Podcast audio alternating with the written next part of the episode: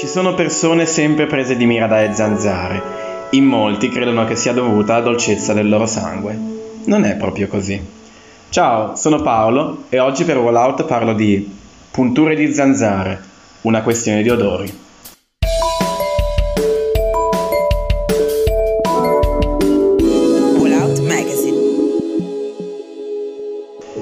Si è parlato di Macaia, si è parlato di schiumetta marina, oggi parliamo di un altro grande nemico della bella stagione, la zanzara.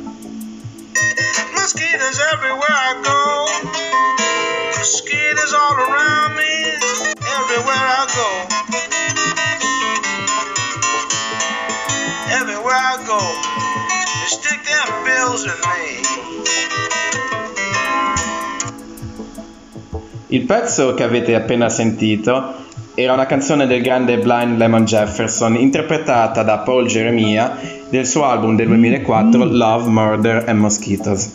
Il bill a cui faceva appunto riferimento Blind Lemon Jefferson, icona blues americana anni 20, nella sua Mosquito Moan, non era altro che la proboscide usata da zanzara per succhiare il sangue.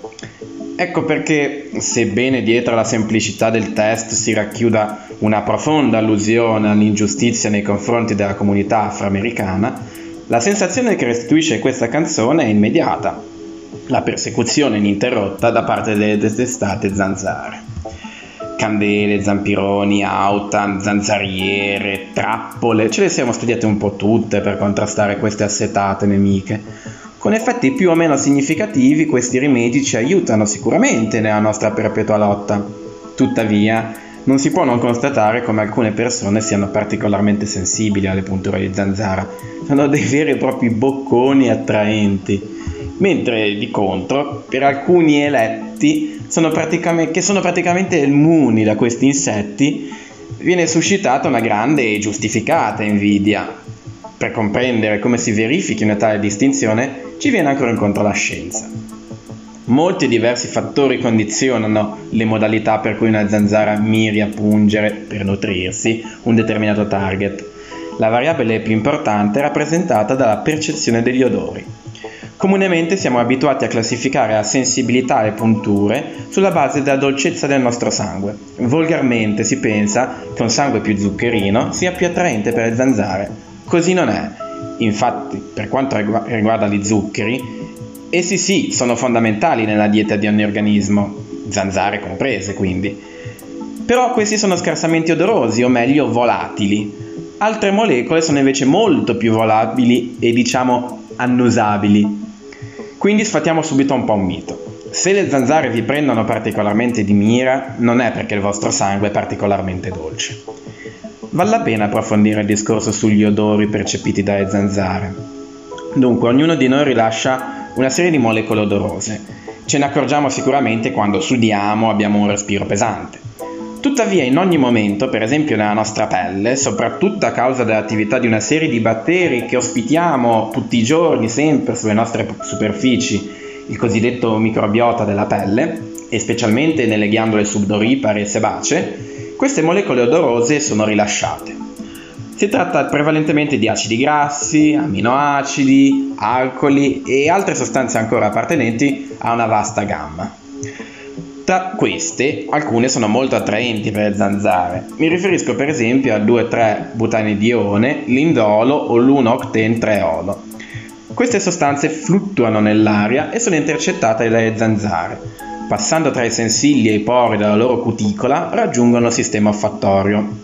Qui sono riconosciuti dai recettori odorosi, i quali a loro volta sono posti sulla superficie dei dendriti dei neuroni. Io mi riferisco ai neuroni olfattivi. Grazie a questi la risposta nervosa parte e il segnale di azione si propaga, raggiungendo il cervello, dove l'informazione viene elaborata ed immagazzinata. Ti consiglio di guardare l'articolo sul sistema nervoso uscito recentemente se vuoi una veloce rinfrescata, anche molto semplice. A questo punto l'odore viene riconosciuto e la zanzara lo inseguirà, consapevole che lo porterà alla sua preda. Cioè, noi meschinetti. È importante fare un paio di precisazioni. In primis, ognuno di noi rilascia le sostanze attraenti per le zanzare in dosi caratteristiche. Questa differenza riguarda sia se si considera la popolazione che se si considera il singolo individuo preso in momenti diversi, sia della sua giornata che della sua vita, per esempio dopo una corsa o mentre dorme. E poi, anche le zanzare stesse sono caratterizzate da un diverso numero di recettori odorosi specifici per le molecole in questione. Di nuovo, sia considerando la popolazione, questa volta delle zanzare, che il singolo organismo. Quindi, diciamo che già geneticamente, sia noi che le zanzare, siamo predisposti a un possibile incontro.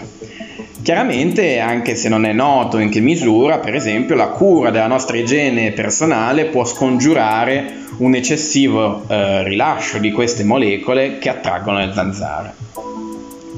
Come detto, l'odore viene riconosciuto e incastonato nella memoria della zanzara, proprio come succede a noi. Se l'esperienza che segue l'odore sarà piacevole o meno per la zanzara, questa, la volta successiva, si regolerà di conseguenza.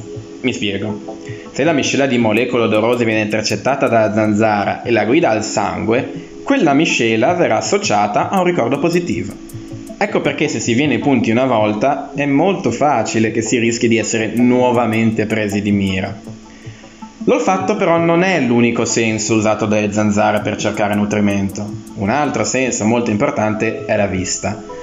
Ancora non è chiaro il meccanismo, ma è stato appurato come i corpi scuri siano più attraenti per le zanzare, che hanno occhi composti. In stretta relazione con la vista, poi, vi è anche la capacità di riconoscere un cambiamento di temperatura e di umidità. Queste sensibilità assumono ancora maggiore importanza nelle strette vicinanze di un target. Pensiamo per esempio a quanto effettivamente il calore del corpo, l'umidità della sudorazione siano percepibili soprattutto a stretto contatto. Curiosamente poi la CO2 ha un duplice effetto. In prima battuta è la prima sostanza a indirizzare le mire delle zanzare, ancor prima che possano intercettare i composti volatili. In aggiunta l'anidride carbonica, cioè la CO2, ha un'azione combinata con tutti gli stimoli descritti. In sua presenza, infatti, il richiamo di odori, calore e umidità è ancora più forte. E, last but not the least, il senso del gusto. Dopotutto, alla fine la faccenda si riduce al pasto della zanzara, la quale, come detto, è capace di discernere in base alla propria esperienza. Non può quindi non tenere conto del gusto che ha conosciuto nutrendosi di uno specifico sangue. A questo punto la vecchia scuola della dolcezza del sangue potrebbe tornare a farsi coraggio, ma nemmeno questa volta troverebbe conferme. In realtà, di nuovo, le zanzare sono attratte dai composti volatili anche per quanto riguarda il gusto. Quindi, sebbene non siano gli zucchi a fare la discriminante, un buon sangue rende sicuramente una persona più suscettibile. Verrebbe quindi da pensare che non c'è nulla da fare, e da un certo punto di vista è così. Per quanto noi possiamo stare attenti, per esempio, alla nostra igiene personale, alcune caratteristiche come la temperatura corporea, la sudorazione, la composizione del nostro sangue, ma non la sua dolcezza, fanno di noi delle prede più o meno appetitose per le zanzare. Ad ogni modo, per rinfrancarci, possiamo sicuramente sperare in future invenzioni, come una nuova generazione di repellenti in grado di eliminare dall'ambiente quelle famose molecole odorose che rilasciamo e tanto attraggono le zanzare, o trappole ricche proprio di queste stesse molecole che facciano da esca per la nostra odiate nemiche ronzanti. Nel frattempo una soluzione stupefacente e inaspettata l'ha fornita Skrillex. Sì, avete sentito bene. Infatti, secondo uno studio del 2019, la sua Scary Monsters and Night Spirits, datata 2010, pare sia in grado di allontanare le zanzare grazie alle vibrazioni emesse. Provare per credere. Se il mio articolo ti è interessato, ti invito a contattarmi presso l'email che trovi linkata. Grazie, il tuo parere mi interessa.